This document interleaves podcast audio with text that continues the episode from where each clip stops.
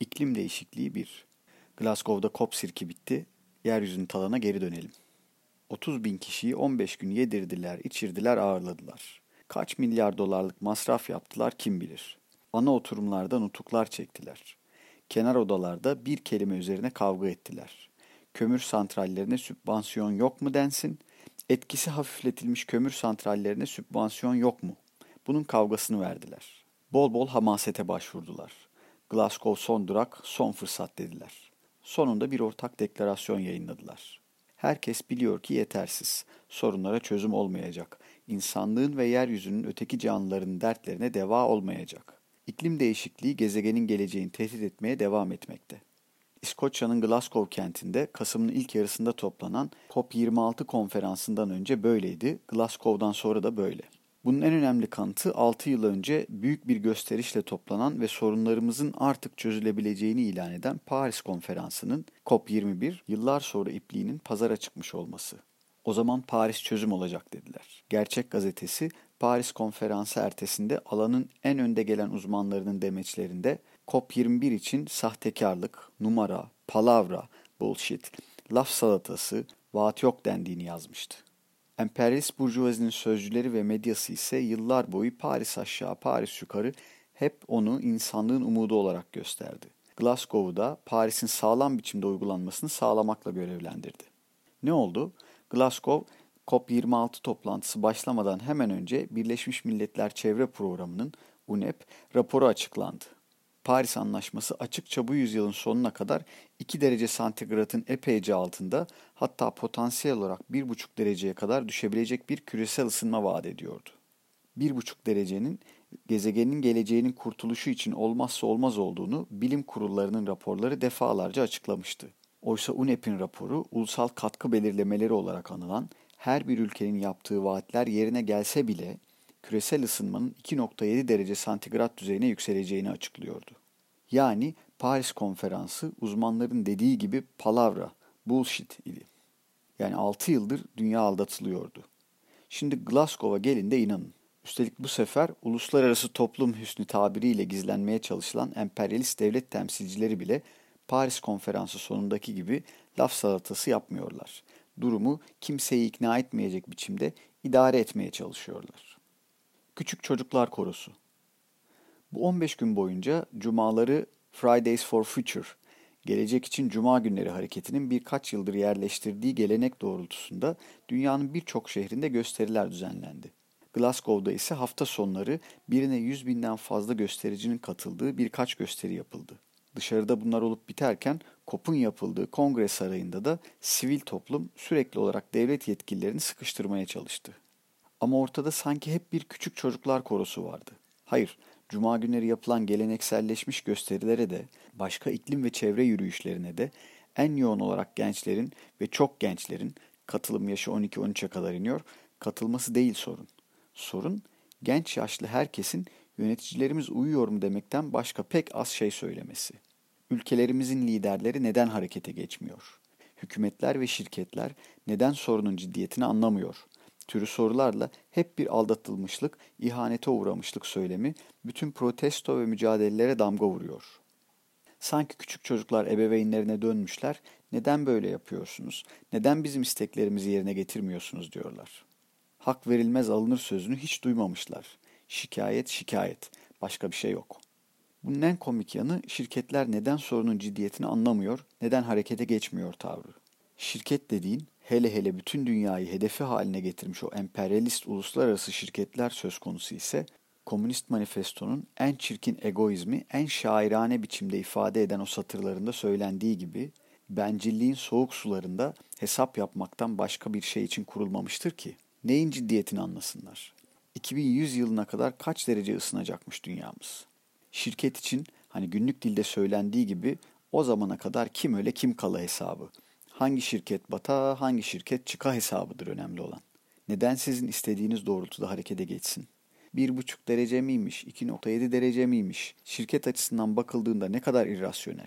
2100'e kadar 30 trilyon dolar kar mı, 5 trilyon avro zarar mı? Rasyonel hesap odur. Çocukluğu bırakın. Şimdilik şirketler yetsin, devletlere de sonra döneriz. Hele emperyalist devletlere. Blackwash. Çocuk korosu gibi aynı şikayetleri terennüm edip duracaksınız. En iyi sözcünüz Greta Thunberg gibi çocukluktan yeni çıkmakta olan bir karakter olur tabii. O da büyüklerimiz bizi aldatıyor. Siz büyükler biz gençliği ortada bıraktınız ve benzeri şikayetleri her çıkartıldığı şovda tekrarlayıp duruyor. Glasgow protesto yürüyüşünde de imparatorlarımız çıplak dedi. Yine imparatorlardan beklenti. Sonra da ekledi. Bu bir greenwash festivali. Bilindiği gibi pinkwash, greenwash gibi kelimeler genellikle haklı görülen davaların yanında durur görünüp puan kazanmak isteyenler için kullanılıyor. O davaları savunur görünerek başka suçlarını yıkamaya, temizlemeye çalışanlar için. Güzel. Biden için, Boris Johnson için, diğerleri için iyi bir niteleme. Ama Greta Thunberg bir gerçeği görmezlikten geliyor. Kendisi yıllardır bu yıkama yağlama operasyonunun başrolüne yerleştirildi. Hala bir Nobel ödülü almamış olması şaşırtıcı. Bu yazının başındaki fotoğraf Greta Thunberg'in 2019'da Birleşmiş Milletler İklim Değişikliği Konferansı'na katılmak üzere Avrupa'dan Amerika'ya nasıl seyahat ettiğini gösteriyor. Uçak yolculuğunun ayak izi yüksek olduğu için dünya çapında toplam karbondioksit üretiminin %1,5'i, küçük hanımı sadece yelkenle hareket eden bir yata koymuşlar. Güzel bir yolculuk olmuştur. Okyanusun dalgalarından da dünyanın en iyi denizcilerince korunmanın güvencesi altında keyifli bir yolculuk yapmıştır. İşte bunun adı çevrecilik oluyor. Herhalde Amerika'ya eğitim, çalışmak, iş, kültürel faaliyet, resmi görev ve başka amaçlarla gidecek insanları da artık böyle taşıyacaklar. Bunun maskaralık olduğunun farkına varmayan tatlı su çevreciliğine daha çok tutsak olacaktır. Tabii Greta Thunberg zengin bir ülkenin, İsveç'in korunaklı bir hayat yaşayan kızı ya, bir de küresel güneyden konu mankeni gerekir. Arayıp tarayıp onu da bulmuşlar. Ugandalı Hilda Flavia Nakabuya kardeşimiz de ilk kez 2019'da 22 yaşındayken Greta Thunberg'in Viking atalarının izinde Amerika kıtasına yelkenliyle geldiği yıl aynı Birleşmiş Milletler Konferansı'na katılmak için gelmiş. Ne tesadüf. Onu da konuşturmuşlar. O da bilin ne demiş. İklim önlemleri konusunda sadece konuşmaya değil, liderlik yapılmasına ihtiyacımız var. Yine aynı ebeveynden bir şey bekleme kompleksi, yine aynı çocuk korosu. Arada 2020 yazında Amerika'da devasa bir Black Lives Matter isyanı oldu ya, yıkama yağlama tasarımcıları tabii greenwash için bir de ilave blackwash gerektiğini hesaplamışlar. Bir siyahinin ama özellikle de Greta'nın fazlasıyla zengin ülke kokan halinin yanına Afrikalı bir siyahinin yakışacağını hesaplamışlar. Ugandalı kardeşimizi artık her mizansende İsveçli kız kardeşiyle eşleştirmeye başlamışlar. Çocuk korosu büyüyor. Biz ise gençlerin olmasına en ufak bir itirazımız olmadan, onların en aktif rolüne taraftar olarak bir tek şeye karşı çıkıyoruz. Gençlerin, hatta ihtiyarların gelecekleri için hep birilerinin iki dudağı arasından çıkacak sözlere bakan çocuklar olarak kalmasına. Gerçek nedenler: kapitalizm, özel mülk edinme, kar sistemi, piyasa, rekabet. İklim değişikliği sorununda ciddi olmak gerekiyor. Sabah akşam bilimin gerektirdiğini yapın demekle olmuyor. Yaptırtmak, yapmayanları devirerek yapacakları başa geçirmek gerekiyor. Bu siyasi bir meseledir. Yöneticilerimiz uyuyor mu şikayetiyle liderlik gösterin talebiyle halledilemez. Çünkü çıkarlar rol oynuyor. O yüzden de sınıf meselesidir.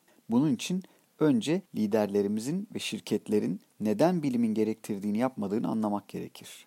İklim değişikliği tartışmasının düzeylerini birbirine karıştırmaktan vazgeçmek gerekir. İklim değişikliğinin yol açtığı sayısız dev sorun, orman yangınlarından sellere, Kuzey Kutbu'nun çözülmesinden okyanusların mahvına, mercan adalarının hızlı tahribinden ormansızlaşmaya, çölleşmeden belirli adaların ve alçak toprakların denizin altında kalması ihtimaline sorunun düzeylerinden biridir. Bunlar üzerinde sabah akşam konuşmak yetmez. Elbette bunlar herkese, özellikle gençliğe anlatılmalıdır. Ama yalnızca onları konuşmak gezegeni kurtarmaz. Esas bu sorunlara yol açan sosyoekonomik, politik, ideolojik olgulara, ilişkilere, sistemlere bakıp liderlerimizin ve şirketlerin neden harekete geçmediğini anlamak ve bu kavrayış temelinde iklim değişikliğini ve onun ardındaki küresel ısınmayı ve onun da ardındaki sera gazı etkilerini durdurmak için boşa kürek çekmeden gerçekçi olarak ne yapılabileceğini konuşmak gerekiyor. Bu yazı dizisinde biz tam da bunları tartışacağız. Bunlardan sadece bazılarını sıralayalım. 1. Sera gazlarının en büyük üreticisi olan şirketlerin, en başta petrol ve elektrikli araçlar henüz sağlam biçimde yerleşmediği ve yayılmadığı için otomotiv şirketlerinin marifetleri, karbondioksit, metan ve diğer sera gazlarının üretiminin azalmasına düpedüz engel olma çabaları. ki daha genel olarak şirketlerin karlılığını engelleyecek türden tedbirlerin bütün sistemin kâra dayalı çalıştığı bir dünyada alınamaması, böylece çevreye ve iklime zarar veren maliyetlerin şirketler dünyasına dışsal hale gelmesi, şirketlerin iklim değişikliğine yol açan faaliyetlerinin gizlenmesi, tedbir almaktan kaçınma olanakları yaratılması, sonunda onların karlarının toplumun bugün yaygın olarak kullanılan deyimiyle kayıp ve hasarı haline gelmesi. 3.